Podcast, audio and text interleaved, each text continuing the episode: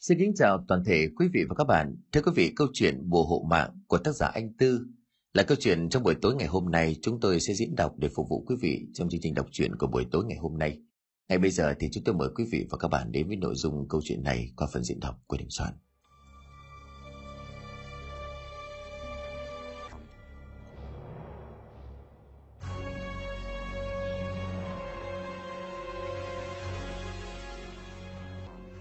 Đã là nửa đêm nhưng mà tiếng cười nói trong nhà của bà hai điểm vẫn còn rung rả lắm. Cũng phải thôi bởi gia đình của bà đang có một niềm vui to lớn. Đó chính là Linh, đứa con dâu đang mang thai của bà ở bên Mỹ, vừa mới gọi điện thông báo kết quả siêu âm thai kỳ. Khỏi phải nói bà mừng suýt đánh rơi cả chiếc điện thoại trên tay xuống đất. Vội vàng chạy đi gọi cho mấy người trong dòng họ để chia vui. Nói sơ qua một chút về gia đình của bà hai, Bố mẹ của bà trước đây là một trong số những người giàu có tiếng ở trong vùng. Trước giải phóng tiền bạc vàng dòng tính bằng dương bằng hòm. Giải phóng rồi gia đình của bà chủ động quyên góp phần lớn của cải cho nhà nước, rồi tự mở nông trại để kinh doanh.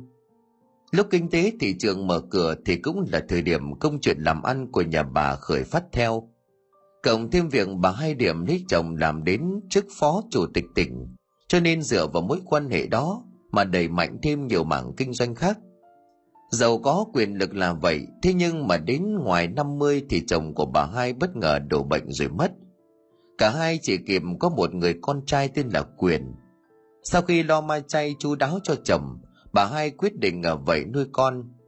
Không biết có phải do sự phù hộ của chồng hay không mà mọi việc trong nhà đều được hanh thông. Quyền học ngành y ra trường làm phó trưởng khoa của bệnh viện lớn nhất nhì thành phố. Hai năm trước anh còn được xét duyệt đi tu nghiệp tại Mỹ, theo diện bảo lãnh của chính quyền bên đó.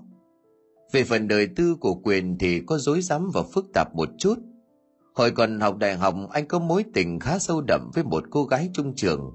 Cho đến khi tốt nghiệp xong thì cả hai quyết định cưới. Bà hai điểm không hề phản đối vì bà không muốn can dự vào chuyện tình cảm của con cái. Thế là một đám cưới được diễn ra Quyền sống bên người vợ của mình được tròn 5 năm, cả hai có đến với nhau hai người con, nhưng chính hai đứa trẻ này mới là ngọn nguồn của mọi việc. Bà hai muốn mình có cháu trai để nối dõi thông đường, lo hương khói cho ông bà tổ tiên sau này. Nhưng thật đáng tiếc đứa con đầu của quyền là con gái, đến đứa thứ hai kỳ vọng nhiều bao nhiêu thì kết quả nhận lại cũng vẫn là không hề thay đổi. Biết mẹ của mình buồn, Quyền cũng động viên vợ cố gắng làm thêm một đứa nữa để kiếm con trai. ấy vậy mà vợ của anh lại từ chối. Lý do cô đưa ra là sức khỏe của mình không còn đảm bảo. Bây giờ nếu như sinh thêm thì có thể sẽ ảnh hưởng đến sau này. Từ đó những sự bất đồng liên tiếp xảy ra. Cuối cùng không thể giải quyết ổn thỏa cho nên quyền quyết định ly hôn. Ngày ra tòa mỗi bên nhận nuôi một đứa. Quyền và bà hai nhận đứa con gái nhỏ, còn vợ của anh thì nuôi đứa lớn việc chu cấp được quyền đứng ra chịu trách nhiệm cho đến khi con bé học xong đại học. Sau lần hôn nhân chắc trở ấy, bà Ngay Điểm luôn muốn ngỏ ý thúc giục con trai đi thêm bước nữa. Tuy nhiên quyền lại muốn mình tập trung cho sự nghiệp. Đến ngày anh quyết định đi Mỹ tu nghiệp thì bà lại càng buồn hơn. Nghĩ đến cảnh gia tộc từ nay sẽ hết người cầu tự mất. Thế nhưng thật không ngờ vào thời điểm bà không còn hy vọng gì, thì bất ngờ quyền thông báo mình đã tìm được một ý trung nhân ở bên này. Cô tên là Linh là một người Mỹ gốc Việt. Cả hai hợp nhau lắm và sẽ tính đến chuyện kết hôn. Quen nhau gần một năm thậm chí chưa kịp danh chính ngôn thuận làm đám cưới thì Linh đã cấn thai. Nhưng đối với thời điểm bà hai bây giờ, thứ bà cần là một đứa cháu trai chứ quan tâm gì đến thứ lễ nghĩa dườm già làm gì. Và đúng thật là đứa bé này mang giới tính nam – Trở lại với hiện tại thì bà hai vẫn không thể nào ngăn được niềm vui sướng của mình. Đúng lúc này từ bên trong phòng thì con bé Thu lọ mọ bước ra. Nó đưa cặp mắt ngủ ngơ ngác nhìn bà rồi hỏi. Bà nội ơi, có chuyện gì thế bà? Con sắp có em rồi, con sắp có em rồi đấy Thu. Có thật không bà? Con, con, con, con sắp có em hả? Ờ, đúng rồi, con có vui không? Dạ vui, con vui lắm. Cuối cùng thì cũng có em ngày mai đi học là phải khoe với các bạn. Chứ các bạn có em mà con không có là con cứ bị trêu hoài thôi. Quả thật trong đầu của một đứa trẻ mới hơn 4 tuổi như thu thì nó không nghĩ được nhiều. Và lại ngày bố mẹ của nó ly hôn thì nó vẫn còn là một đứa trẻ còn đỏ hòn. Cho nên bây giờ nó vui vì có em và xem linh như là mẹ của mình thì không có gì là quá khó hiểu. Những lần nói chuyện bằng cuộc gọi video với quyền thì linh tỏ ra hòa đồng vui vẻ với con bé lắm. Mà bà nội ơi, vậy khi nào con được gặp em của con vậy? Còn bố với cô linh. Thu sau này con không được gọi là cô linh nữa, mà phải gọi là dì linh nghe chưa? Dạ con biết rồi, dì linh dì linh. Con bé lầm nhầm đồng theo cái xưng hô khá mới mẻ này. Còn về phần của bà hai điểm thì bà chợt nghĩ. Chết, con thu nó nói mình mới nhớ. Giờ con linh nó có bầu rồi không thể để cho hai đứa nó tiếp tục ở bên đó. Thằng quyền phải bỏ hết không có tu nghiệp gì nữa. Về đây tiền của trong nhà của mình không thiếu. Ở bên đó ai chăm cho cháu nội đích tôn của tao cơ chứ? Là không chút chần chừ bà lấy điện thoại gọi lại cho quyền, rồi bắt buộc anh phải thu xếp để đưa linh về việt nam. Tất nhiên lần này cho dù quyền có muốn, cũng không thể nào cãi lại mẹ của mình. Và lại linh cũng rất muốn về cho biết quê hương cũng như là một sự công nhận, danh chính ngôn thuận là một thành viên trong gia đình của quyền. Một tháng sau, hôm nay trong căn biệt thự ba tầng đồ sộ của bà hai điểm có đông người lắm. Toàn bộ cửa lớn cửa nhỏ trong nhà đều được mở toang. Tiếng cười, tiếng nói chuyện của mọi người vang vọng khắp mọi góc. Nếu như ai đó không biết, nhìn vào thì đoán nhà bà hai đang làm đám rỗ. Nhưng mà không, sự kiện này còn quan trọng hơn nhiều bởi đây chính là tiệc để đón con trai và con dâu của bà hai từ mỹ trở về Rạng sáng nay họ đã đáp chuyến bay về Việt Nam. Chắc cũng chỉ còn một ít phút nữa thôi là sẽ về đến nơi này. Bà Hai Điểm tất nhiên là một người lắm. Bà dậy sớm giao công chuyện cho bà Tư, người giúp việc ở trong nhà. Xong xuôi thì bà lấy bộ quần áo sang trọng nhất trong tủ đồ, trang điểm thật đẹp, thật sắc sảo. Những người tham dự buổi tiệc, ngoài bà con dòng họ ra, thì cũng toàn là các ông tai to mặt lớn trong giới làm ăn, chắc chắn là sẽ có nhiều người ganh tị. Nói bà phu trương làm quá thì đây đất là đứa con dâu thứ hai thậm chí là còn chưa qua cưới hỏi. Nhưng chẳng sao cả. Đối với bà ngoài trừ lần sinh quyền ra thì đây là một niềm vui lớn nhất trong đời của bà. Thời gian cứ như vậy trôi đi đến khoảng chừng hơn 9 giờ sáng thì một chiếc taxi dừng lại ở trước cổng. Ngay lập tức mọi ánh nhìn đều đổ dồn vào nó. Từ trong xe dáng của một người quen thuộc của quyền bước ra, anh mặc một bộ sơ mi trắng, đeo chiếc cặp kính dày cộm và đặc biệt là một nụ cười tươi rói ở trên môi. Tiếp bước theo sau quyền là một cô gái cào giáo, mặc bộ váy rộng như để che đi cái bụng bầu hơn năm tháng của mình. Không biết có phải đang trong thời kỳ thai nghén hay là tác động từ chuyến bay dài mà trông cô có vẻ mệt mỏi quyền quyền mày về rồi đấy hả con Tiếng gọi réo của bà hai điểm vang lên, kèm theo đó là những bước chân gấp rút. Quyền gật gù tươi cười mà đáp lại. À, vâng ạ, con mới về.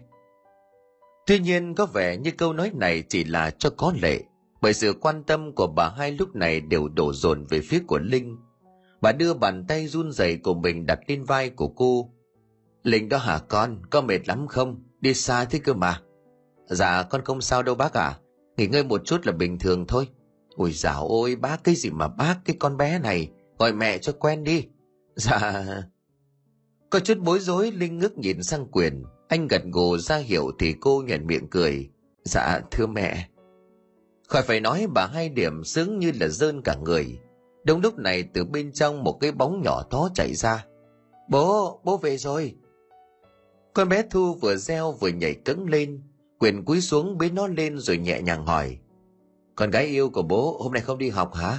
Dạ không, hôm nay bố về cho nên bà nội xin cho con nghỉ một hôm. Bố ơi, con nhớ bố lắm, bố đừng đi nữa nhé. cái con bé này học ai mà nói thế hả? Bà hai điểm chen vào chỉ về phía Linh. Bà này, con đã chào gì Linh chưa? Có chút giật mình con bé Thu vội nhảy xuống khỏi người của Quyền, vòng tay lại ấp úng. Dạ con chào cô, à, ý nhầm, con chào dì Linh. Ờ, dì chào con. Linh mỉm cười đưa tay véo nhẹ lên má của con bé. Thôi đi vào trong nhà đi, đứng ở ngoài này nắng lắm. Vào trong chào bà con dòng họ bỏ đồ đạc rồi nhập tiệc đi, chắc hai đứa đói lắm rồi chứ. Sau lời thúc giục của bà hai thì mọi người nhanh chóng bước vào bên trong. Về phần của mình, Linh cảm thấy vui ở trong lòng. Bởi suốt trong chuyến bay về Việt Nam, cô liên tục lo lắng. Không biết màn ra mắt mẹ chồng tương lai có được suôn sẻ hay không. Do từ trước đến giờ chỉ toàn nhìn nhau qua màn hình điện thoại, nhưng chỉ vài phút ngắn ngủi vừa qua đã làm cho Linh gạt bỏ hầu hết sự e rè trong người của mình. Bữa tiệc nhanh chóng được diễn ra, khỏi phải nói tiếng cười đùa khen ngợi tấm tắc của đám đông, làm cho bà hai điểm vui sướng tột cùng. Đang trong niềm vui ấy thì một người buộc miệng nói chen. Chị hai, chị hai thấy không? Người ta bảo chẳng có sai bao giờ, không bao giờ muộn khi bắt đầu lại cả. Cái thằng Quyền nó phải ly hôn thì bây giờ mới tìm cho chị được một cô con dâu vừa xinh đẹp giỏi sang, lại còn là Việt Kiều như thế này chứ.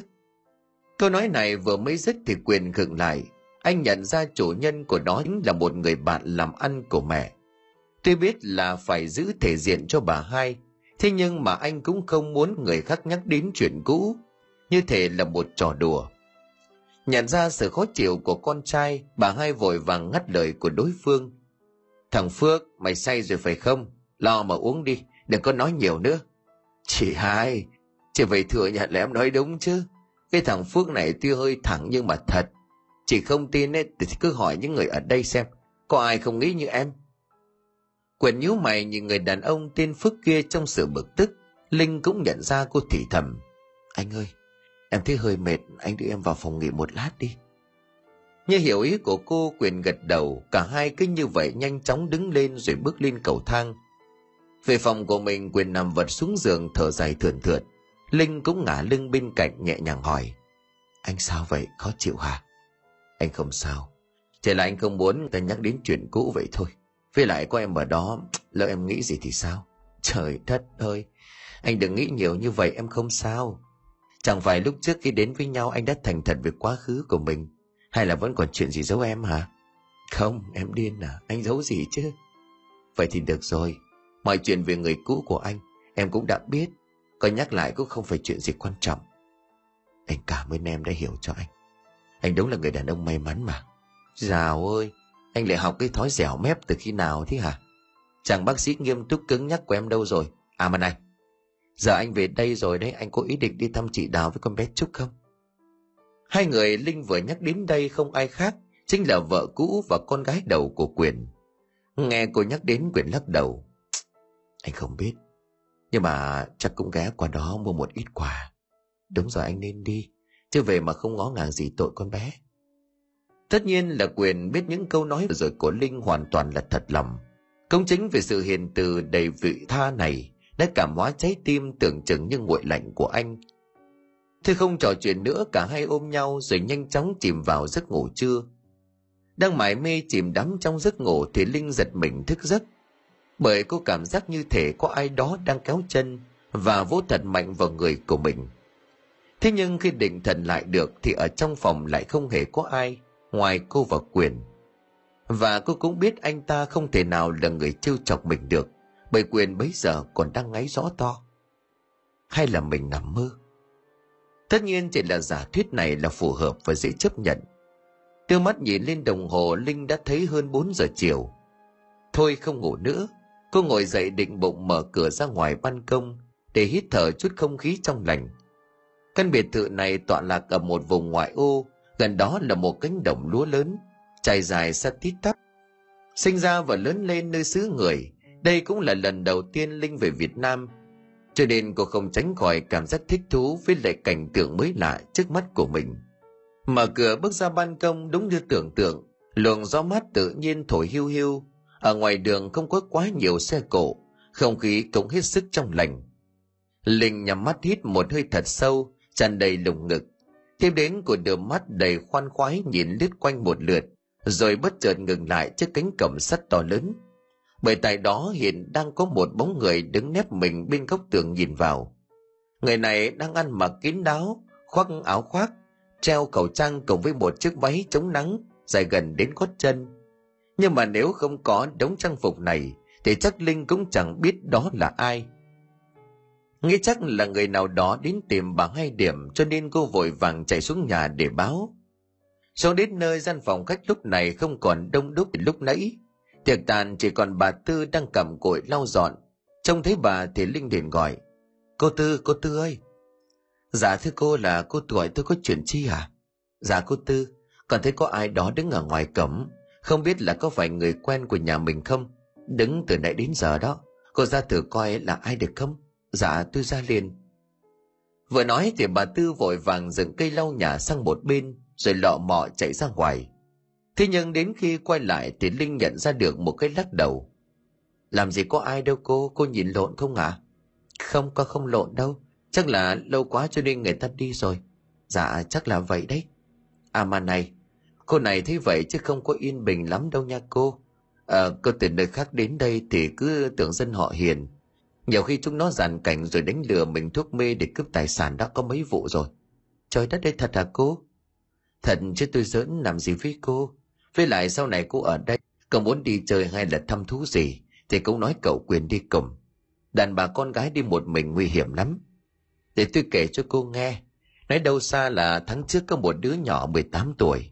Đi chơi đêm về bị mấy thằng say rượu đè ra hiếp dâm ngay trên bờ đê. Hiếp xong thì tụi nó còn bóp cổ con bé cho đến chết. Đợt đó bên công an xuống đông lắm. Cả mấy chục người lùng bắt mấy đêm liền mới được đó.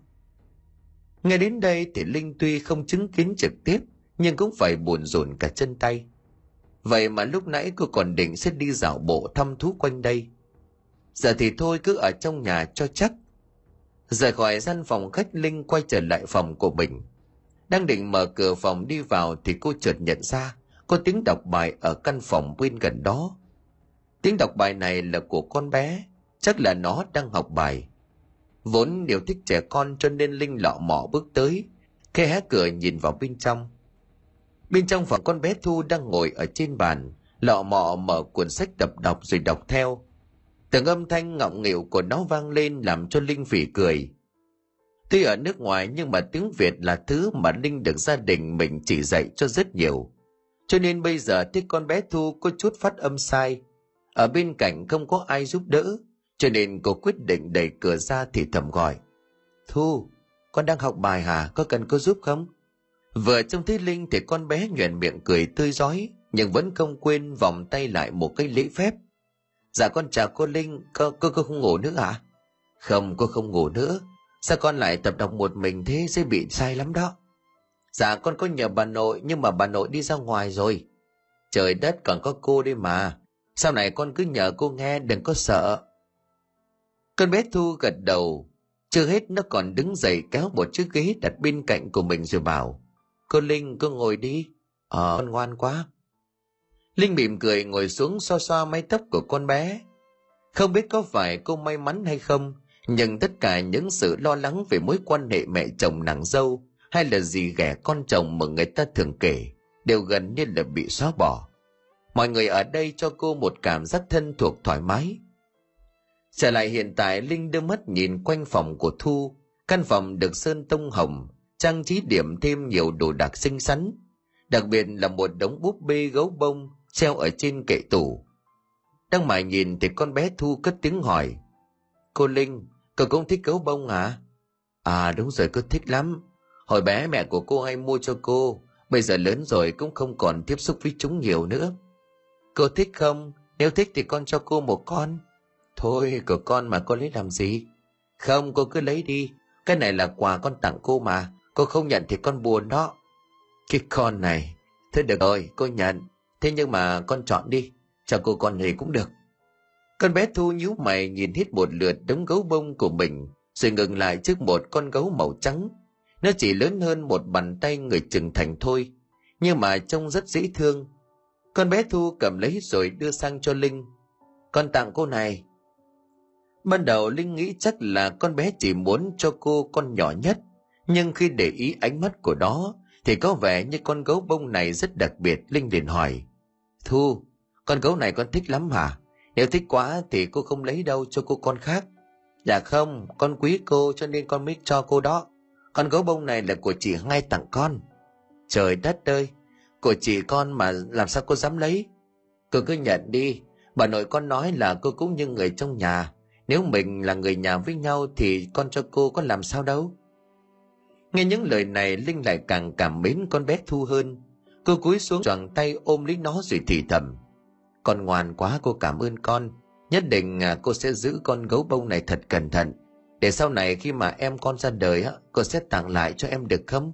Dạ được cả hai cười đùa một cách đầy vui vẻ. Linh cũng chỉ dạy cho con bé thu đọc bài và luyện viết chữ. Nếu như có ai đó không biết mà nhìn vào, thì chắc chắn họ sẽ nghĩ là hai mẹ con ruột mất. Bữa cơm tối ngày hôm nay, bà hai điểm đi công việc vẫn chưa về, cho nên chỉ có quyền linh và đứa con bé thu. Cả ba ngồi ăn uống nói chuyện rôm rả. Đột nhiên con bé thu quay sang hỏi, bố ơi, thế bố có đi thăm chị hai không? Quyền gật đầu xác nhận có chứ bố định à, sáng mai sẽ cùng với cô linh đi con có muốn đi cùng không? Dạ có con có con nhớ chị hai lắm dạo này không thấy chị hai sang chơi không biết chị hai có quên con rồi không? Quyền liền phì cười ẩm bé này ai mà quên con được chứ?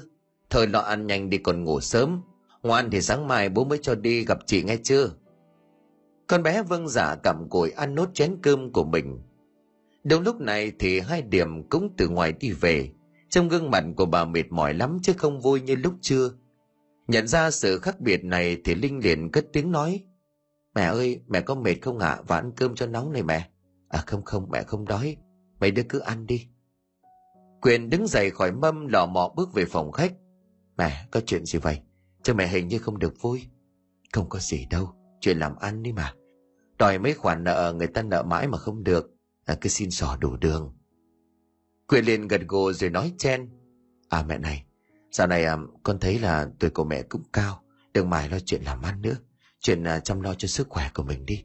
Ờ mẹ biết rồi. Nói đến đây thì bà hai điểm quay lưng lững thững đi lên cầu thang. Phản ứng này hoàn toàn trái ngược với bà thường ngày bởi đây không phải lần đầu tiên mà quyền khuyên mẹ của mình như vậy. Nhưng mà những lần trước bà toàn bỏ ngoài tai thậm chí là còn mắng ngược lại trước biểu hiện của mẹ mình, quyền khẽ thốt lên. Mẹ hôm nay đúng là lạ thật. Bà hai điểm đến phòng của mình thì khóa cửa lại, nằm vật xuống giường ngay. Trong đầu của bà bấy giờ là một mớ hỗn độn. Thật ra thì chẳng có chuyện gì làm ăn hay là nợ nần gì như bà nói, mà sự u uất này đến từ một vấn đề khác. Suốt lại lúc chiều, tiệc vừa tàn xong thì bà nghe thấy có tiếng đổ vỡ trong gian phòng thờ. Sau khi chạy vô xem thì đập vào mắt của bà là cái bàn thờ quan âm ở trên cao bị hất văng đổ hết đồ đạc xuống đất. Thậm chí là cả bức tượng Phật cũng bị vỡ tan tành. Đối với người dân quê mà nói thì những chuyện như vậy giống như là thông báo điểm chẳng lành vậy. Thế là trong lúc bà Tư dọn dẹp đống đổ vỡ, thì bà Điểm liền nhớ đến ông thầy bói mà bà quen biết những chuyện hệ chồng trong nhà trước giờ đều đến đến ông. Thế là không chần chừ thêm, bà liền vội vàng đi tìm ông ta. Đến nơi thì sự lo lắng trong lòng của bà càng được nhân lên gấp bội. Khi mà ông thầy bói xem đến đâu thì nhăn mặt đến đó. Sau cùng thì ông ta lắc đầu mà phán. Kỳ này tôi thấy gia đình của bà đang có một à, cái điểm xấu mà nó nghiêm trọng lắm chứ không phải bình thường đâu. Thầy ạ, à, thầy nói vậy là sao? Điểm xấu từ ai vận vào ai? Cái này thì tôi không tra ra được. Thế nhưng mà nể tình chỗ quen biết lâu năm thì tôi mới nói. Cái điểm xấu này không tránh được. Còn hậu quả của nó nặng nề đến đâu thì cũng còn tùy vào duyên của bà và gia đình. Nói đến đây thì ông bất ngờ phun ra một bộ máu đen rồi trừng mắt, nhìn chằm chằm ra ngoài cẩm như thể có một thế lực đáng sợ nào đó đang đe dọa mình. Rời khỏi nhà ông thầy bói và tiếp tục đi tìm gặp thêm mấy người làm trong lĩnh vực tâm linh nhưng mà quả nhiên cả bốn năm người đều có cung một câu trả lời như vậy. Từ lúc ấy cho đến bây giờ thì quả thật bà hai điểm vẫn không thể nào nghĩ ra. Điểm xấu này rút cuộc là thứ gì? Nghĩ thêm một lúc bà thấy đầu của mình đau buốt rồi từ từ chìm vào giấc ngủ mê man lúc nào không hay.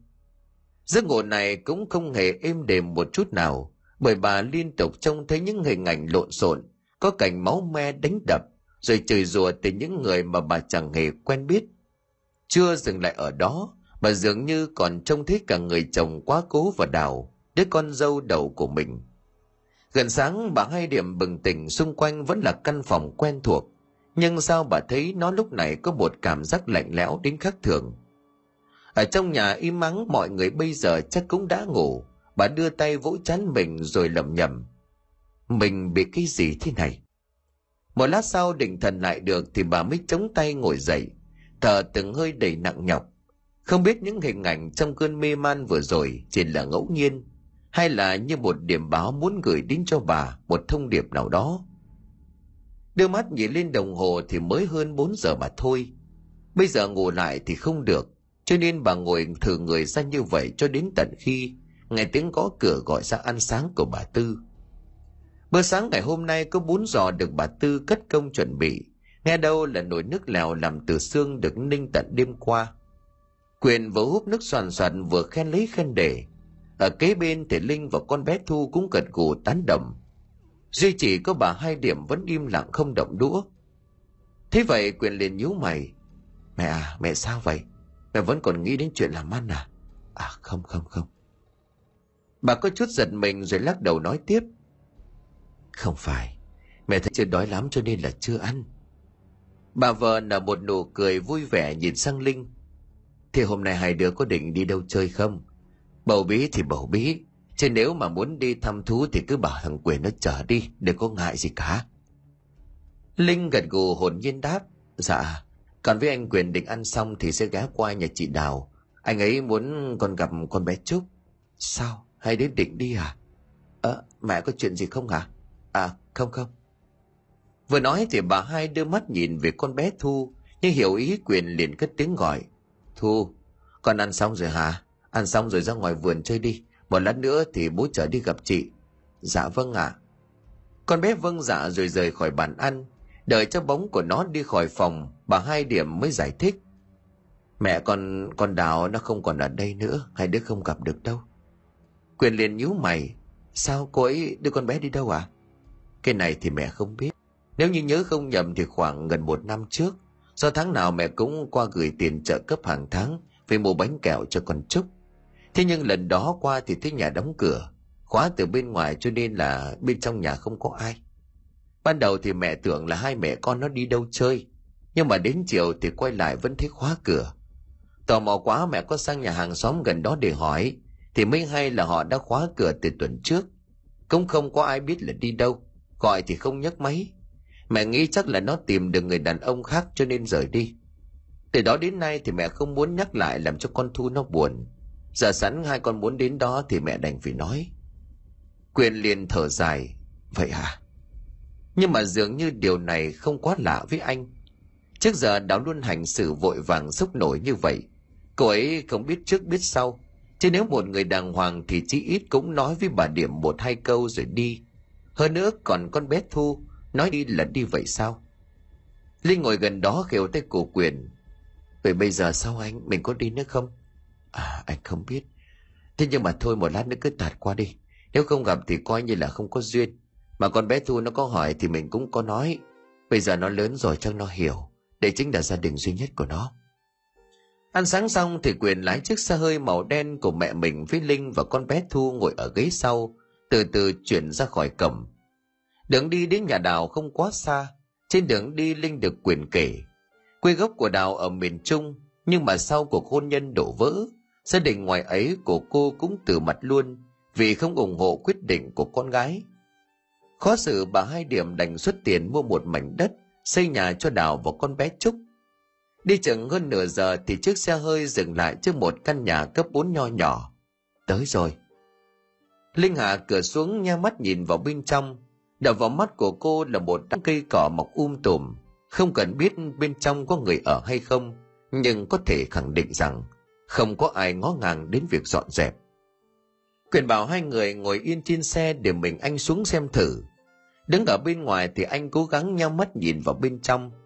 Được một lát Quyền quay trở ra với một cây lắc đầu ngắn ngầm. Cửa vẫn khóa, chắc là từ dạo đó đến giờ chẳng có ai ở rồi. Để cho chắc chắn hơn thì Quyền đi sang hỏi thăm mấy người hàng xóm. Nhưng đúng như anh nghĩ, chẳng ai còn trông thấy hai mẹ con của đào. Người buồn nhất chắc phải là con bé thu. Nó nghe quyền nói sự thật về mẹ và chị hai của mình thì chỉ còn biết ngồi im không nói không rằng. Thậm chí linh giả vào bắt chuyện nó cũng chẳng có chút để tâm. Về đến nhà quỳnh nói chuyện với bà hai còn linh thì lọ mọ đi theo để ăn ủi thu.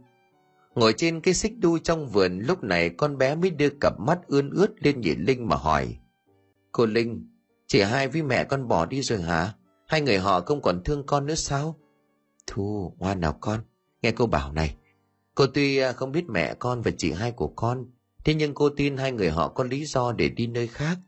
Nhưng mà con yên tâm đi, không có mẹ nào bỏ con của mình đâu. Rồi cũng có lúc mẹ con về tìm con thôi. Có thật không cô? Thật chứ? Linh mỉm cười xoa đầu của con bé. Con không tin cô à? Cô từng không gặp mẹ mình trong hơn hai năm đó. Còn mới chỉ có gần một năm thôi mà. Dạ đâu có, con mới gặp chị hai con đây mà. Sao? Con gặp chị hai lúc nào? Dạ con cũng không nhớ rõ, hình như là tuần trước. Con đang chơi ở trong sân thì chị hai đứng ở bên ngoài gọi. Chị nhớ, chị nói là nhớ con, rồi cho con con gấu bông màu trắng, con gấu bông mà con cho cô đấy. À à. Nghe đến đây thì Linh như là vỡ lẽ, thì ra hai mẹ con của Đào vẫn không vứt bỏ cái Thu hoàn toàn. Chắc là bây giờ cô ấy đã có cuộc sống riêng của mình, lại không muốn dính dáng đến nhà bà hai điểm, cho nên là mới chọn cách ra đi trong âm thầm. Thế thì cô cũng an tâm rằng chắc chắn Đào sẽ tìm cách gặp được con gái của mình mà thôi. Trở lại với bà hai điểm ngồi nói chuyện với con trai một lúc, thì bà sực nhớ mình phải lên chùa để thỉnh một pho tượng quan âm khác về thờ. Thế chỗ cho bức tượng bị vỡ hôm qua, vì hy vọng sẽ được phù hộ độ trì cho gia đình của bà tay qua kiếp nạn. Thế là không chần chừ thêm bà vội vàng ra xe, đi thẳng đến ngôi chùa phổ tịnh gần đó. Đến nơi vốn là vị khách quý thường đến chùa cúng dường làm công quả, cho nên hầu như mọi người trong chùa đều biết. Sư chủ trì đích thân ra chào hỏi, nhưng sau khi nghe bà trình bày vấn đề mình đang gặp phải thì ông lập tức thay đổi sắc mặt, nhíu mày lẩm bẩm. Bà hai điểm thấy vậy thì lo lắng. Thưa sư thầy, thầy nếu giúp được cho tôi, thì mong sư thầy rộng lòng từ bi. Chứ tôi hết cách rồi. Đi đâu người ta cũng lắc đầu không giúp được. Sư chủ trì ngập ngừng. Chuyện này quả thực là nó nằm ngoài khả năng của người tu đạo như tôi. Thế nhưng mà nếu bà muốn thì tôi sẽ giúp tụng kinh niệm Phật, chỉ chú cho bà và gia đình. Biết đâu dưới ánh sáng của Phật Pháp có thể hóa giữ thành lành. Dạ vâng, sư thầy giúp tôi. Tôi cảm ơn sư thầy. Nói thêm vài câu nữa thì sư chủ trì gọi một chú tiểu vào bên trong, lấy ra một pho tượng quan âm cao chừng nửa thước, rồi đưa cho bà. Ông cũng làm phép điểm nhãn niệm kinh Phật. Xong xuôi bà ngay điểm rối rít cảm ơn rồi gấp rút ra về. Trên đường đi bà liên tục niệm Phật cầu mong cho mọi chuyện sớm được hóa giải. Thế nhưng có vẻ như mọi thứ lại chẳng thể heo ý của bà chút nào. Bởi vừa về đến nơi chưa kịp đưa pho tượng vào trong nhà, thì bà hai điểm đã tá hỏa. Bởi trên gương mặt bức tượng bây giờ bị dính một thứ nước màu đỏ đục trông như máu, mà rõ ràng là suốt cả quãng đường bà chẳng hề động chạm đến. Đặt nó yên vị trên băng ghế sau xe. Phải mất một lúc lâu thì bà mới định thần lại được. Không thể cứ để pho tượng như vậy, mà nếu vứt bỏ đi thì lại sợ mang tội. Thế là bà đành phải dùng khăn lau sạch bức tượng, rồi run rẩy đem nó vào trong nhà. Và đến nơi bà cẩn thận đến mức đặt nó sát vào vách tường trên ban thờ. Chưa dừng lại ở đó bà còn dùng keo dán phần đế để cho chật. Sau khi ổn định bà chấp tay mình lại rồi lầm nhầm. Nam mô A Di Đà Phật. Con xin ơn trên xin các ngài phù hộ độ trì cho gia đình con được tai qua nạn khỏi. Chưa kịp khấn dứt câu thì đột nhiên soảng lên một tiếng mà nguồn gốc của nó không gì khác ngoài bức tượng quan âm. Cho dù có dán keo và đặt một cách hết sức cẩn thận, nhưng bây giờ tất cả những gì còn lại của bức tượng là một đống những mảnh vỡ vương vãi dưới sàn nhà. Chưa dừng lại, từ phía trên ban thờ một dòng nước màu đỏ trào ra, chảy xuống đất dòng dòng. Trước cảnh tượng để đáng sợ ấy thì bà hai điểm chỉ kịp thét lên một tiếng, rồi ngã vật xuống đất và ngất lịm. Lúc tỉnh dậy bà thấy xung quanh mình sáng trưng một màu trắng, nheo mắt một hồi thì mới nhận ra là mình đang nằm trên giường bệnh. Ở bên cạnh Quyền và Linh ngồi gục mặt xuống đầy lo lắng. Quyền! Bà khẽ cất tiếng gọi con trai. Quyền giật mình hốt hoảng. Mẹ, mẹ tỉnh rồi hả? Mẹ thấy trong người sao có đau ở đâu không? Y tá, y tá đâu rồi? Mẹ không sao. Không cần gọi y tá mẹ không sao cả. Không sao là thế nào à? Mẹ có biết vừa rồi mẹ làm cho con lo lắng không? Con đã nói với mẹ bao lần rồi. Tuổi mình cao mấy cái chuyện thờ phụng ở trên cao như thế này thì sai con làm không được sao? Thì cứ tích tự làm thôi. May mà lúc nãy con vào kịp đấy. Quyền nói đến đây, bà hai điểm nhớ lại tất cả mọi chuyện trước khi ngất. Tất nhiên chỉ với một mình bà hiểu thôi, thế là bà viền vội vàng bật dậy ú ớ. Mau chở mẹ về nhà. Mẹ lại còn chuyện gì nữa? Quyền nhíu mày nói ví vẻ khó chịu. Mẹ ở yên tĩnh dưỡng không được sao? Bác sĩ còn bảo mẹ phải ở lại để theo dõi coi không cho mẹ về đâu. Và đúng là bà có năn nỉ thế nào thì quyền lắc đầu không chấp nhận. Bất lực bà đành chấp nhận nằm lại trong phòng bệnh, chờ cho bác sĩ kiểm tra. Trời dần tối hơn, lúc này đã là hơn 5 giờ đồng hồ bà hai điểm ở bệnh viện. Do bệnh nhân đông cho nên bác sĩ chưa qua kiểm tra cho bà được quyền đi mua cơm nên trong phòng chỉ còn một mình bà mà thôi. Nằm hoài cũng chán, bà chống tay ngồi dậy, đưa mắt nhìn ra ngoài ô cửa sổ đối diện một cách vô thức. Và rồi chính trong cái ánh nhìn này, đưa bà đến một hình ảnh khá bất ngờ. Ở bên ngoài cửa sổ bấy giờ là một bóng hình khá quen thuộc. Đ- đào. Bà lẩm bẩm gọi tên của đối phương. Đúng là đào đang ở bên ngoài thật. Cô đưa một cặp mắt lạnh lùng nhìn bà rồi quay lưng bỏ đi vừa bất ngờ cũng vừa muốn gặp chuyện với đứa con dâu của mình, cho nên bà liền vội vàng bước xuống giường, bước thẳng về phía cửa. Thế nhưng mà ra đến nơi thì lại chẳng thấy đảo đâu. Hành lang chỉ lác đác một vài bóng bệnh nhân và y bác sĩ. Đúng lúc này quyền trở lại với một cái cà mèn trên tay anh hỏi, mẹ sao đấy? Sao mẹ lại xuống khỏi giường? Mẹ mẹ vừa gặp con đào. Sao? Đào ở đây à? Mẹ có đùa không vậy? Không, mẹ không đùa mẹ thấy nó rõ ràng cơ mà. Quyền cũng nhau mắt nhìn khắp một lượt, nhưng mà quả thật là anh chẳng trông thấy đảo đâu. Anh quay lại thì thầm nói, chắc là mẹ nhìn lầm thôi. Thôi đừng nghĩ ngợi lung tung nữa. Con mới gặp bác sĩ xong.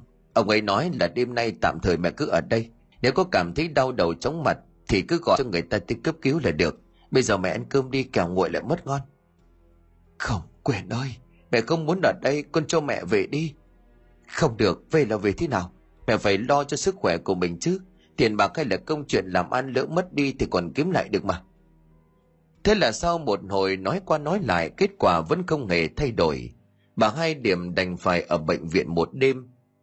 Lúc này ở nhà linh đang nghe quyền báo tin về cho nên tranh thủ cho con bé thu ăn uống rồi nghỉ sớm.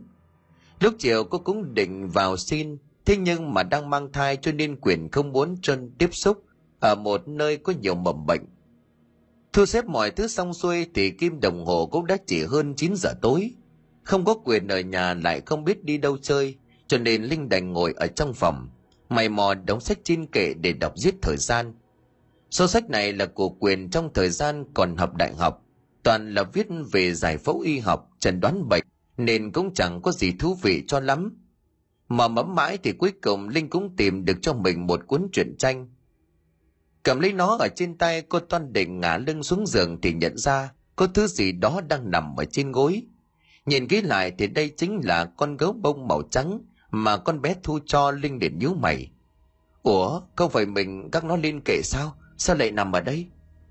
Nhưng mà nghĩ chắc là do quyền lấy xuống nghịch cho nên cô cũng không nghĩ gì nhiều mà cầm nó đặt trở lại trên kệ. Xong rồi linh nằm xuống giường, trở lại với cuốn truyện tranh của mình do chưa mãi lo chuyện của bà hai điểm, không ngủ được, cộng với việc đọc truyện cho nên linh nhanh chóng cảm thấy mắt của mình mỏi. Thế là cô bỏ nó qua một bên, thả người của nó rồi từ từ chìm vào giấc ngủ. Đang mải mê với giấc ngủ của mình thì linh giật mình, thức giấc bởi tiếng gõ cửa phòng. Tưởng là quyền đã về cho nên cô liền nói vọng ra. Em không có khóa cửa đâu, anh vào đi do đang ái ngộ cho nên cô cứ như vậy nhắm nghiền cặp mắt của mình. Có âm thanh mở cửa phòng và tiếng bước chân vọng lại. Tiếp đến là một bóng người nằm xuống bên cạnh linh thì thầm hỏi, anh về rồi hả? Mẹ sao rồi? Không thiết quyền trả lời, linh mở mắt ra để hỏi lại. Nhưng chưa kịp mở miệng thì cổ họng của cô đã như nghẹn cứng. Bởi người vừa nằm kế bên không phải là quyền, mà gọi là người thì không phải bởi đây là một bộ xương khô khốc với cái đầu lâu trắng hiếu khỏi phải nói đây là hình ảnh kinh dị nhất mà linh từng thấy trong đời theo phản xạ cô vùng dậy rồi hét lớn tiếng hét cũng đưa linh trở về với thực tại cô mở chừng mắt nhìn chằm chằm xuống giường không có bộ xương gấm ghiếc nào hết Thì ra vừa rồi là do cô nằm mơ mà thôi. Linh thật từng hơi nặng nhọc, nghe động bà Tư ở dưới nhà cũng vội vàng chạy lên. Trông thấy Linh bà liền hỏi ngay. Cô Linh có chuyện chi đó? Sao cô hét lên như vậy? Dạ con con... Linh ấp úng không biết phải nói như thế nào. Mất một lúc thì cô mới thì thầm. Dạ không có gì, chỉ là con nằm mơ thôi. Bà Tư thở vào đưa tay vuốt ngực của mình. Trời đất, vậy mà cô làm cho tôi hết hồn. Nằm mơ thế ác mộng hả? Người phụ nữ đang mang thai là dễ bị yếu bóng vía lắm. Để đó mày tôi sắc cho một thăng thuốc bắc, uống vào ăn thần ngủ ngon giấc liền. Dạ con cảm ơn cô Tư, con làm phiền cô quá. Có gì đâu, cô không sao là được rồi. Dạ mà anh Quyền và mẹ con về chưa? Chưa, bà chủ vẫn chưa về. Thôi không có gì thì tôi xin phép xuống nhà cô ngủ đi. Nói đến đây thì bà Tư quay lưng đi. Đợi cho bà đi khỏi Linh thở dài một hơi. cô với lấy chiếc điện thoại rồi kiểm tra xem Quyền có nhắn gì cho mình nữa không. Nhưng mà chắc nghĩ cô ngủ cho nên anh chỉ gửi một tin nhắn chúc ngủ ngon. Linh đưa mắt nhìn đồng hồ bây giờ mới chỉ hơn 11 giờ khuya. Hơn lúc nào hết Linh thích thực sự chán. Nếu bây giờ đang ở Mỹ thì có lẽ cô sẽ leo lên xe, dạo một vòng phố xá rồi mua cho mình một phần đồ ăn nhanh. Ngồi nhâm nhi nhìn dòng người qua lại đông đúc. Nhưng nói gì thì nói vẫn phải chấp nhận hiện thực bây giờ. Linh thở dài đưa mắt nhìn quanh định lấy chăn đắp thì một lần nữa cô giật bắn mình bởi cái bên gối bây giờ lại là một con gấu bông màu trắng. Giờ thì không thể nào nhầm lẫn hay là có ai động vào đó được. Rõ ràng trước khi ngủ, chính cô đã bỏ nó lên kệ. Và cái kệ thì không gần giường, cho nên không thể nào từ trên đấy mà nó rơi xuống đây được. Trong phút chốc lình chợt lóe lên một cảm giác lo sợ trong đầu. Cô đưa bàn tay run rẩy cầm lấy con gấu bông, rồi đặt nó lên kệ thêm một lần nữa. Cẩn thận hơn thì Linh khóa luôn cửa phòng, cửa ban công, rồi lại leo lên giường. Nằm thêm một lúc thì cô cũng ngủ lại được. Nhưng mà giấc ngủ này không hề ngon và trọn vẹn, bởi Linh cứ chập chờn nghe như có ai đó đang ở gần mình. Họ cười nói la hét, cô cũng muốn mở mắt nhìn xem đó là ai nhưng không thể. Tình trạng này kéo dài cho đến tận sáng ngày hôm sau. Linh thức giấc với một cơ thể mỏi nhừ, không còn đủ sức sống. Chưa dừng lại ở đó chân của cô tê dần, phải nằm im trên giường cả giờ đồng hồ mới có thể bước xuống dưới đất. Lúc này Quyền và bà hai điểm cũng đã về đến nơi. Việc đầu tiên mà bà làm không gì khác ngoài chạy vào gian phòng thờ, thắp hương khấn vái thần Phật, ông bà tổ tiên mong phù hộ cho mọi người trong nhà. Thắp xong như thế chưa yên tâm, cho nên gương mặt của bà không thể nào giãn ra được. Linh bước tới từ tốn hỏi, Mẹ ơi, Mẹ thấy trong người thế nào ạ? À? Có ổn không mẹ? Ờ, mẹ không sao. Mà con xem con kìa. Sao lại bước đi trong khó khăn như vậy? Không có gì đâu. Con hơi bị tê chân một chút. Thôi mẹ vào phòng ăn đi để con lên con gọi con bé thù xuống rồi mình cùng ăn sáng. Ờ, con nên gọi nó xuống giúp mẹ đi. Linh gật gù lững thững bước từng bước lên cầu thang. Lên đến phòng của Thu thì cô đưa tay gõ lên cánh cửa rồi khẽ gọi. Thu ơi Thu, ở bên trong không có tiếng hồi đáp, tò mò Linh đẩy cửa bước vào.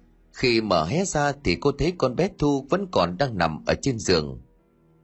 Nghĩ là nó ngủ say cô từ từ bước tới, Toan định đánh thức nó một cách nhẹ nhàng.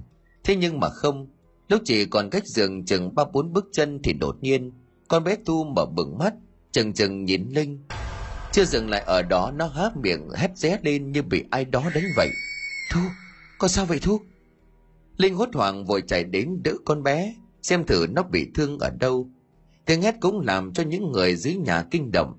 Quyền là người đầu tiên xuất hiện, anh bước vào lên tiếng hỏi. Có chuyện gì vậy Linh con bé sao vậy? Em không biết. Linh bối rối lắc đầu toan định thuật lại cho mọi người và Quyền nghe. Thế nhưng mà chưa kịp nói gì con bé Thu đã chen vào. Bố ơi, cô Linh đánh con, cô Linh đánh con. Cái gì? Không chỉ có quyền và cả Linh cũng đều thốt lên kinh ngạc. Cô ngồi xuống nắm tay con bé rồi lại hỏi. Thu, con nói gì? Nói dối là không tốt nghe chưa? Con đánh con lúc nào? Sao con có thể nói như vậy? Hay vừa rồi con mơ ngủ? Thế nhưng mọi lời nói của Linh đều vô dụng. Con bé Thu khóc ré lên. Vừa hay bà hai điểm cũng có mặt. Nghe sửa qua câu chuyện tôi vẫn không tin là Linh đánh đứa cháu nội của mình. Nhưng bà cũng ném về phía Linh một ánh mắt e rẻ rồi bế con bé Thu xuống dưới nhà. Bữa sáng trôi qua mà không hề có một tiếng nói nào. Không khí im lặng như là tờ. Linh không buồn động đũa. Chốc chốc thì cô lại đưa mắt nhìn về con bé Thu. Ngược lại nó ăn một cách rất tự nhiên, thậm chí là còn chưa hề có chuyện gì xảy ra nữa. Ăn xong nó lên lầu lấy cặp sách rồi được quyền đưa đi học. Ở trong nhà lúc này chỉ còn lại bà Hai Điểm và Đinh. Hai người ngồi trong phòng khách, vẫn còn cái không khí im lặng bao trùm. Được một lúc thì bà Hai Điểm mới phá tan sự im lặng đó bằng câu hỏi. Linh, lúc nãy rút cuộc con có đánh con bé thật không? Mẹ, con xin thể con không đánh nó. Có thể mẹ không tin tính cách và con người của con. Thế nhưng mẹ thử hỏi anh Quyền, ở bên đấy con thích trẻ con thế nào? Và lại tại sao con phải đánh con bé Thu chứ? Thôi được rồi, nếu không có gì thì con bỏ qua đi, đừng chấp nhận. Chắc lúc đó mẹ nghĩ con bé nó quýnh quáng quá rồi nói bừa. Kệ đi trẻ con mà. Sau này có dịp thì mình dạy dỗ lại sau. Dạ vâng ạ. À. Linh gật gù tuy vẫn còn chút ấm ức ở trong lòng. Nhưng cô không làm gì nên cũng không thấy bản thân phải áy náy. Cô định bụng đợi đến trưa, khi mà con bé Thu đi học về thì sẽ ngồi nói chuyện lại rồi làm hòa với nó ấy vậy mà cái dự định này làm cho linh chưa kịp thực hiện thì đã có chuyện số là khoảng hơn 9 giờ bà hai điểm nhận được cuộc gọi của trường tiểu học. Người ta báo phụ huynh lên gấp vì ngày đầu con bé thu vừa đánh bạn học cùng lớp. Tất nhiên là nghe đến đây thì ai nấy đều bất ngờ bởi con bé thu từ trước đến giờ vốn ít nói nhút nhát lại hiền lành như là khúc gỗ. Thì làm sao có thể có chuyện nó dám đánh bạn học của mình cơ chứ? Đến khi Quyển Linh và bà hai điểm đến nơi, thì quả thật là con bé Thu đang nắm tóc của một người bạn nữ. Vừa nắm hai mắt của nó vừa long lên, trời đồng lên bằng những thứ từ tục tiễu. Thứ mà ngay cả người lớn như Quyền nghe đến cũng phải đỏ mặt. Bà hai điểm liền quát. Thu, con làm gì vậy hả? Mau bỏ bạn mau lên. Thế nhưng con bé không hề không những nghe lời, mà còn hướng cặp mắt về phía của bà rồi nhận miệng cười. Cái nụ cười của nó bí hiểm, Tất nhiên chẳng ai còn nhận ra đứa bé gái hiền lành ngoan ngoãn từ ngày của mình nữa. Thế không thể nói được bằng lời quyền tiến tới toan định gỡ tay của Thu. Thế nhưng lại thêm một lần nữa, mọi người có mặt tại đó cũng phải thốt lên để kinh ngạc. Bởi sức mạnh của con bé như thể được tăng lên gấp bội. Quyền cho dù có cố gắng đến đâu thì cũng chẳng thể tách tay nó ra khỏi mái tóc của cô bé tội nghiệp. Hai bên rằng có đến hơn 10 phút thì cuối cùng quyền cũng kéo được con bé thu ra, anh liền gắt lên. Thu, con làm cái gì vậy hả? Sao con lại hư như thế? Con bé thu ngước mắt lên nhìn quyền. Một cặp mắt của nó bây giờ đầy sự giận dữ. Ánh mắt này nếu để ý kỹ thì không thể nào là của một đứa trẻ mới mấy tuổi đầu. Và rồi con bé cúi xuống cắn bột nhát thật mạnh vào tay của quyền. Do bất ngờ không kịp tránh né cho nên là anh hứng chọn cú cắn đó. Quyền thốt lên để đau đớn, anh buông tay của con gái ra. Nhận lúc ấy tôi vùng chạy như bay ra khỏi cổng. Cũng may mà có người bảo vệ nhanh tay đóng cổng lại.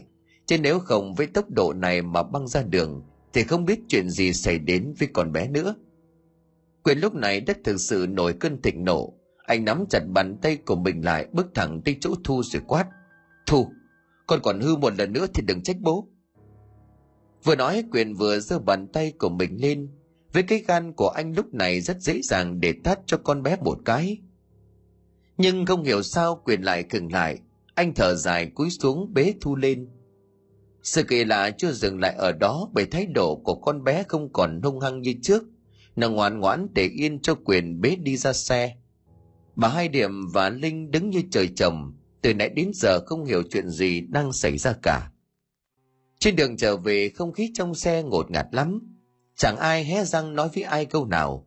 Nhất là con bé Thu. Nó cứ đưa cả mắt vô hồn nhìn ra ngoài cửa sổ. Chốc chốc lại bật cười như thể đang giao tiếp với một người nào đó vậy. Về đến nhà, quyền bế con gái lên phòng rồi đóng cửa. Nghĩ chắc anh muốn nói chuyện riêng với con bé. Cho nên Linh cũng không dám làm phiền. Cô trở về phòng với một ý định nằm nghỉ thêm một chút. Do người vẫn còn mệt Thế nhưng mà vừa mới mở cánh cửa ra thì đầm vào mắt của cô căn phòng bấy giờ trông như một bãi chiến trường vậy. Đồ đạc quần áo văng tứ tung. Chưa kể đến tấm ga chảy giường đã bị hất văng ra tận ngoài cửa ban công. Khỏi phải nói Linh dối bời lắm. Cô giật mình lùi lại mấy bước rồi gọi lớn. Anh Quyền, anh Quyền ơi! Nghe tiếng gọi của Linh thì Quyền từ trong phòng của con bé Thu bước ra ngoài. Khi trông thấy quang cảnh trong phòng của mình thì anh cũng chẳng khác nào là Linh là bao. Cái gì thế này? Sao sao lại... Suy nghĩ đầu tiên và cũng là khả dĩ nhất, đó chính là có trộm đột nhập. Quyền cẩn thận gọi báo cáo cho mọi người rồi chạy đi kiểm tra khắp mọi ngóc ngách. Thế nhưng mà ngoài sự lộn xộn trong phòng ngủ của anh và Linh thì ở những nơi khác hoàn toàn bình thường. Đáng nói hơn là không có bất cứ một thứ đồ nào bị lấy đi, thậm chí là chiếc ví tiền và đống đồ trang sức Linh để trên bàn vẫn còn nguyên vẹn. Nếu tên trộm nào có thời gian lục tung căn phòng, thì tại sao hắn không lấy tiền hay là trang sức? Khó hiểu là như vậy nhưng chẳng thể tìm ra một lời giải thích nào hợp lý.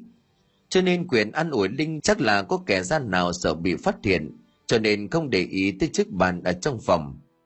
Đồng thời anh cũng dặn bà Tư là khóa chặt mọi cửa nẻo ở trong nhà, để phòng sự việc này lặp lại thêm một lần nữa. Dẫu vậy thì chuyện lạ vẫn tiếp tục diễn ra ở trong nhà. Lần này thì lại từ con bé Thu. Thường ngày thì việc ăn uống đối với nó giống như là một cực hình vậy. Có khi là phải nhờ đến bà Tư và những người khác trong nhà đút thì nó mới chịu ăn. Thế nhưng mà trong bữa cơm trưa nay thì lại hoàn toàn khác.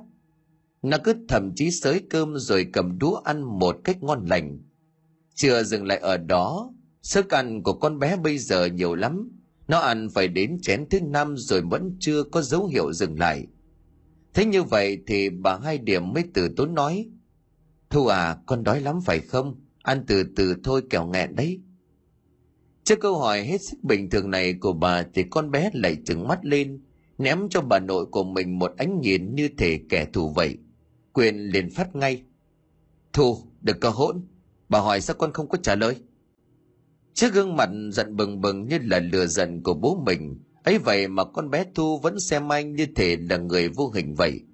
Nó hồn nhiên gắp lấy thức ăn rồi bỏ vào chén và lấy và để. Con này, mày... Linh thấy tình hình không ổn cho nên liền đưa tay ra ngăn quyền lại. Tiếp đến cô quay sang nhìn Thu nhẹ nhàng nói. Thu, con ăn chậm thôi, kẻo nghẹn đó. Để cô gỡ cá cho con ăn nhé. Không cần, con lo ăn đi. Còn ăn được mấy hôm nữa đâu. Con bé cười gần chỉ tay xuống cái bụng bầu lấp đó của Linh rồi nói tiếp. Cả nó nữa, chắc gì đã kịp chào đời chứ. Câu nói này của Thu dường như đã đưa quyền lên đến đỉnh điểm của sự tức giận. Anh đứng phát dậy vung tay tát một cái thật mạnh vào má của con bé. Cô tát thật mạnh này khiến tới mức làm cho nó suýt ngã rúi rồi xuống đất. Những tưởng đâu con bé sẽ khóc lóc nằm lăn ra ăn vạ.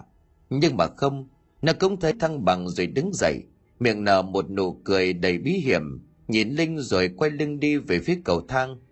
Thu, mày đứng lại ngay, làm sao thế hả? Ai dạy mày cái thơ hỗn xược như vậy? Quyền gào lên trong vô vọng, bà hai điểm cũng buông đũa xuống mâm cơm, nhẹ mắt ra hiệu cho Linh giữ quyền bình tĩnh.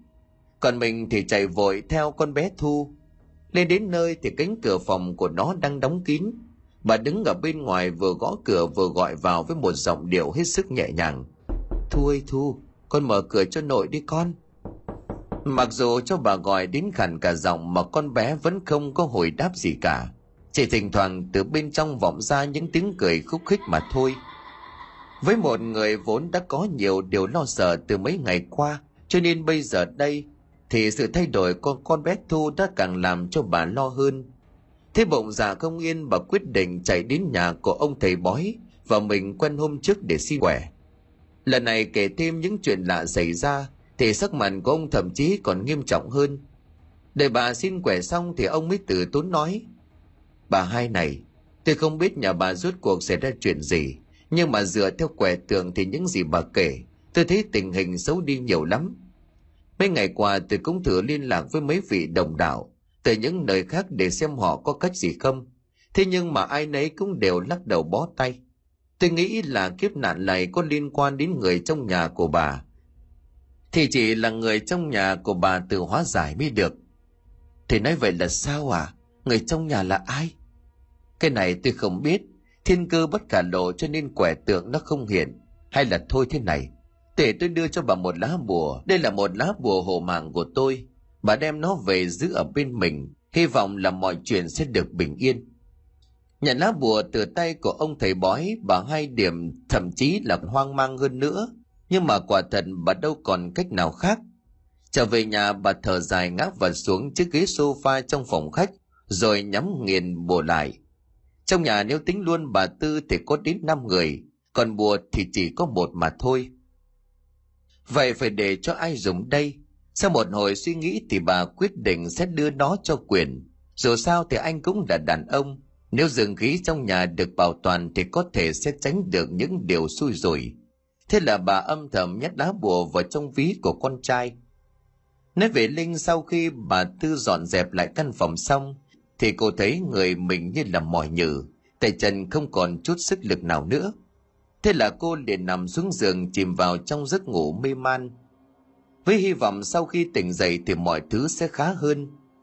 Nhưng cái hy vọng của cô sớm bị dập tắt, bởi trong cơn mê man, linh lại trông thấy những hình ảnh đầy ghê sợ cả máu mè tiếng khóc lóc, cười cợt và những tiếng thét đầy kinh hãi chúng cứ lần quẩn trong đầu cô như là thể một vòng lặp bản thân của linh cứ muốn thoát ra, nhưng mà làm thế nào cũng không thể cô đành cứ như vậy cắn răng và hứng chịu.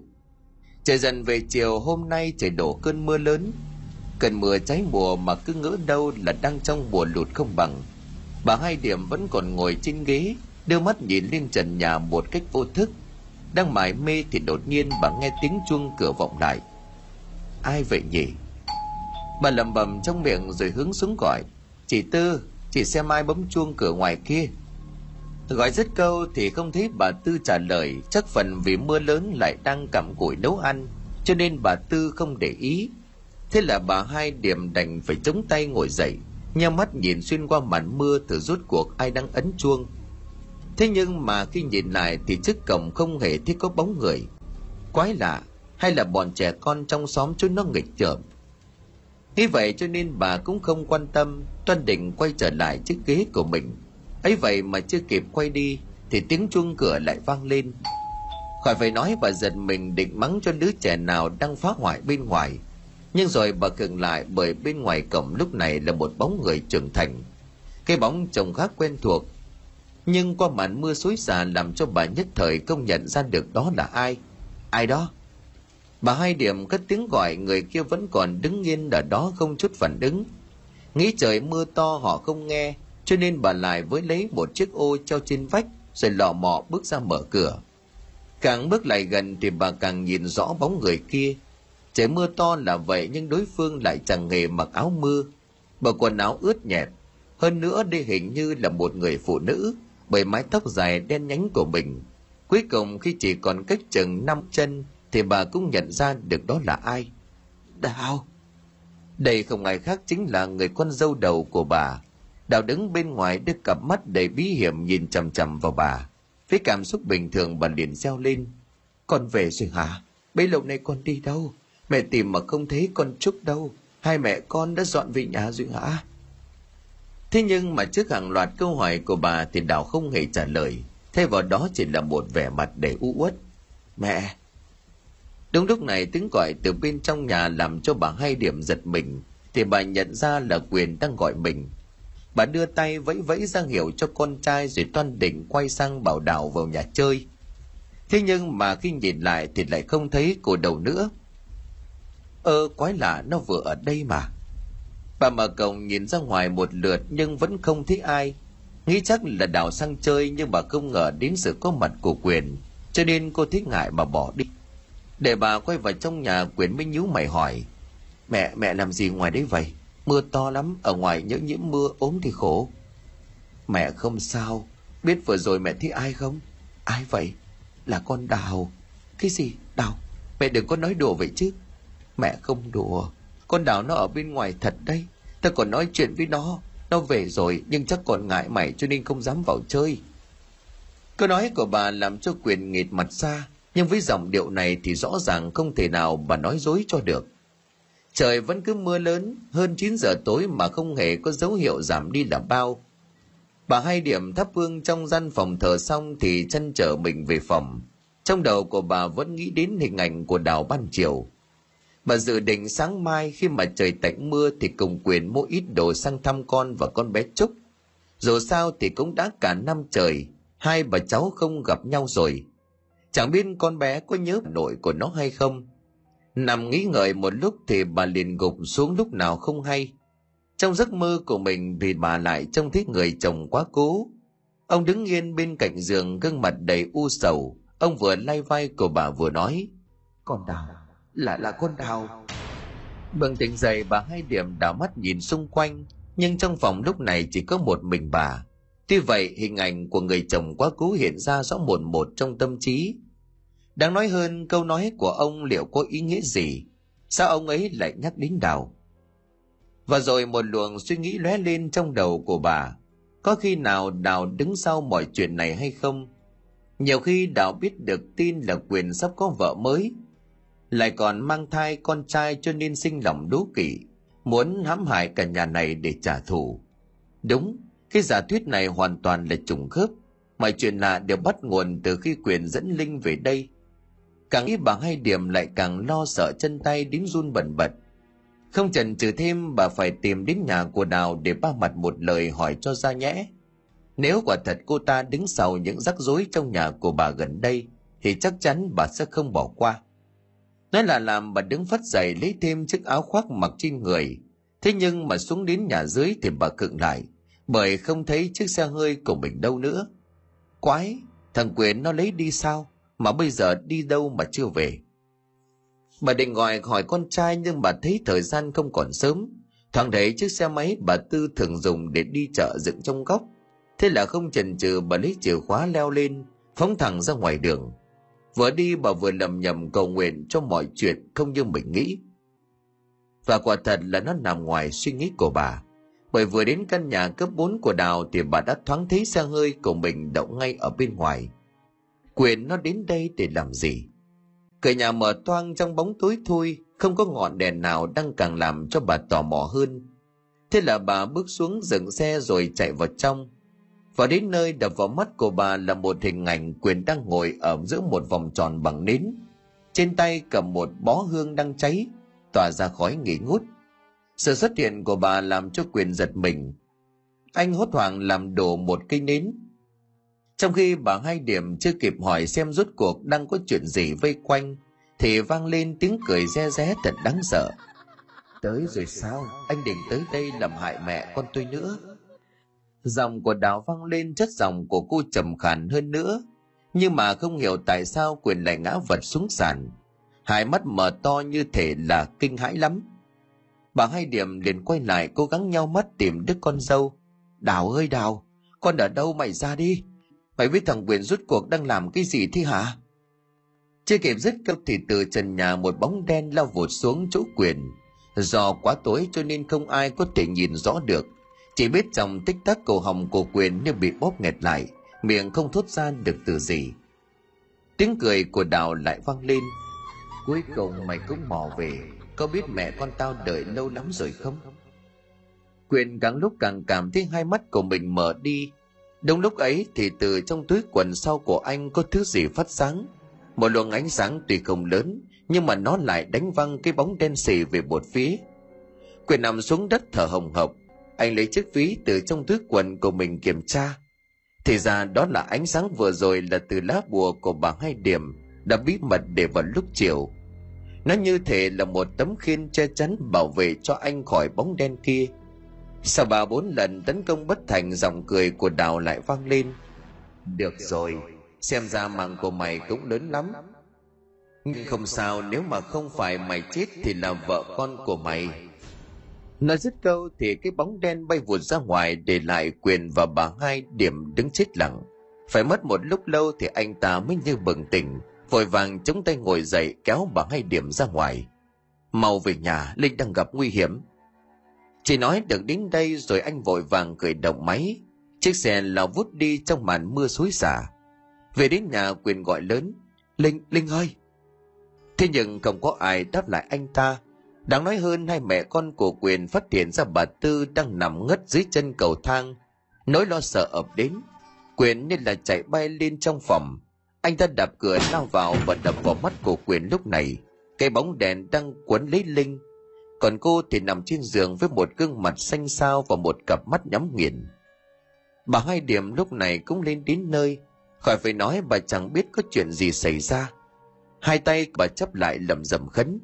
đảo ơi, nếu thực sự là con thì mong con bình tĩnh lại. Chuyện đâu còn có đó. Con Linh đang mang thai đứa cháu đích tôn của nhà này. Mẹ mong con tha cho nó. Tha sao? Nói tha là tha. Thế còn mẹ con tôi ai tha cho mẹ con tôi? Đào, rốt cuộc là có chuyện gì? Con nói cho mẹ nghe đi mẹ chẳng hiểu gì cả. Nói, nếu muốn biết thì bà bảo đứa con trai quý tử của bà nói đi. Quyền. Bà hai điểm nhìn sang con trai của mình Quyền lúc này như một kẻ mất hồn.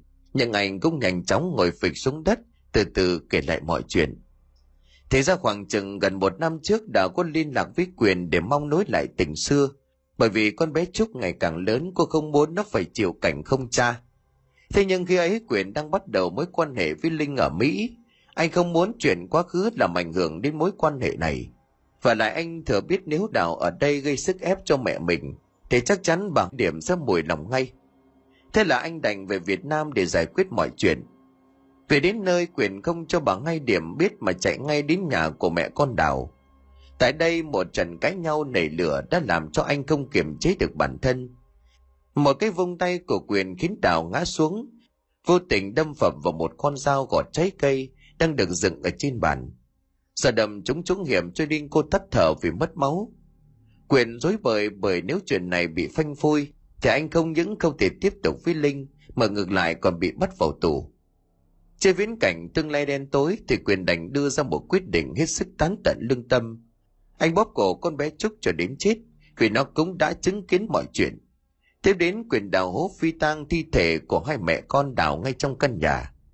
Xong xuôi, anh khóa cửa dắt chiếc xe của cô đi, để tạo hiện trường giả rằng đào đã rời đi nơi khác. Mọi chuyện từng chừng chót lọt, nhưng mà thật không ngờ chuyến đi về Việt Nam lần này, anh không thể thoát được sự trả thù của hai vong hồn oán hận của mẹ con đào. Nghe xong những gì quyền kể thì bà hai điểm như muốn gục ngã, bởi bà không thể tin được rằng đứa con trai của mình lại làm ra những chuyện như vậy. Sao bây giờ bà đã biết rồi phải không? Tôi không làm gì được con trai của bà. Nhưng mà còn đứa cháu đích tôn này thì không chắc. Không, không. Quyền bật dậy dùng đá bùa trong ví của mình Rồi vẫn hết sức chút sức lực còn lại Ném thẳng về phía của đào. Lá bùa lại gần nữa phát sáng ngất văng cái bóng đen của đào qua một bên. Quyền đã dùng lá bùa hộ mạng của mình để bảo vệ cho Linh và con trai nhưng còn anh bây giờ đất lọt vào tầm ngắm của đào Nhanh như cắt, thì cái bóng đen lao vụt đến chỗ của quyền. Quấn lấy anh rồi lao thẳng ra ngoài ban công. Một âm thanh khô khốc vang lên. Quyền thích tay chân của mình như thể mất đi cảm giác. Trước mặt của anh là bóng hình của đảo. Một dòng nước mắt từ mắt chảy ra.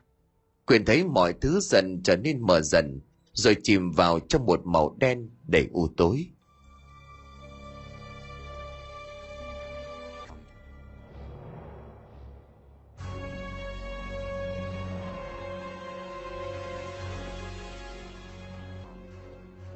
Xin cảm ơn quý khán thính giả đã chú ý đón nghe. Xin kính chào tạm biệt quý vị và xin hẹn gặp lại quý vị trong những câu chuyện tiếp theo.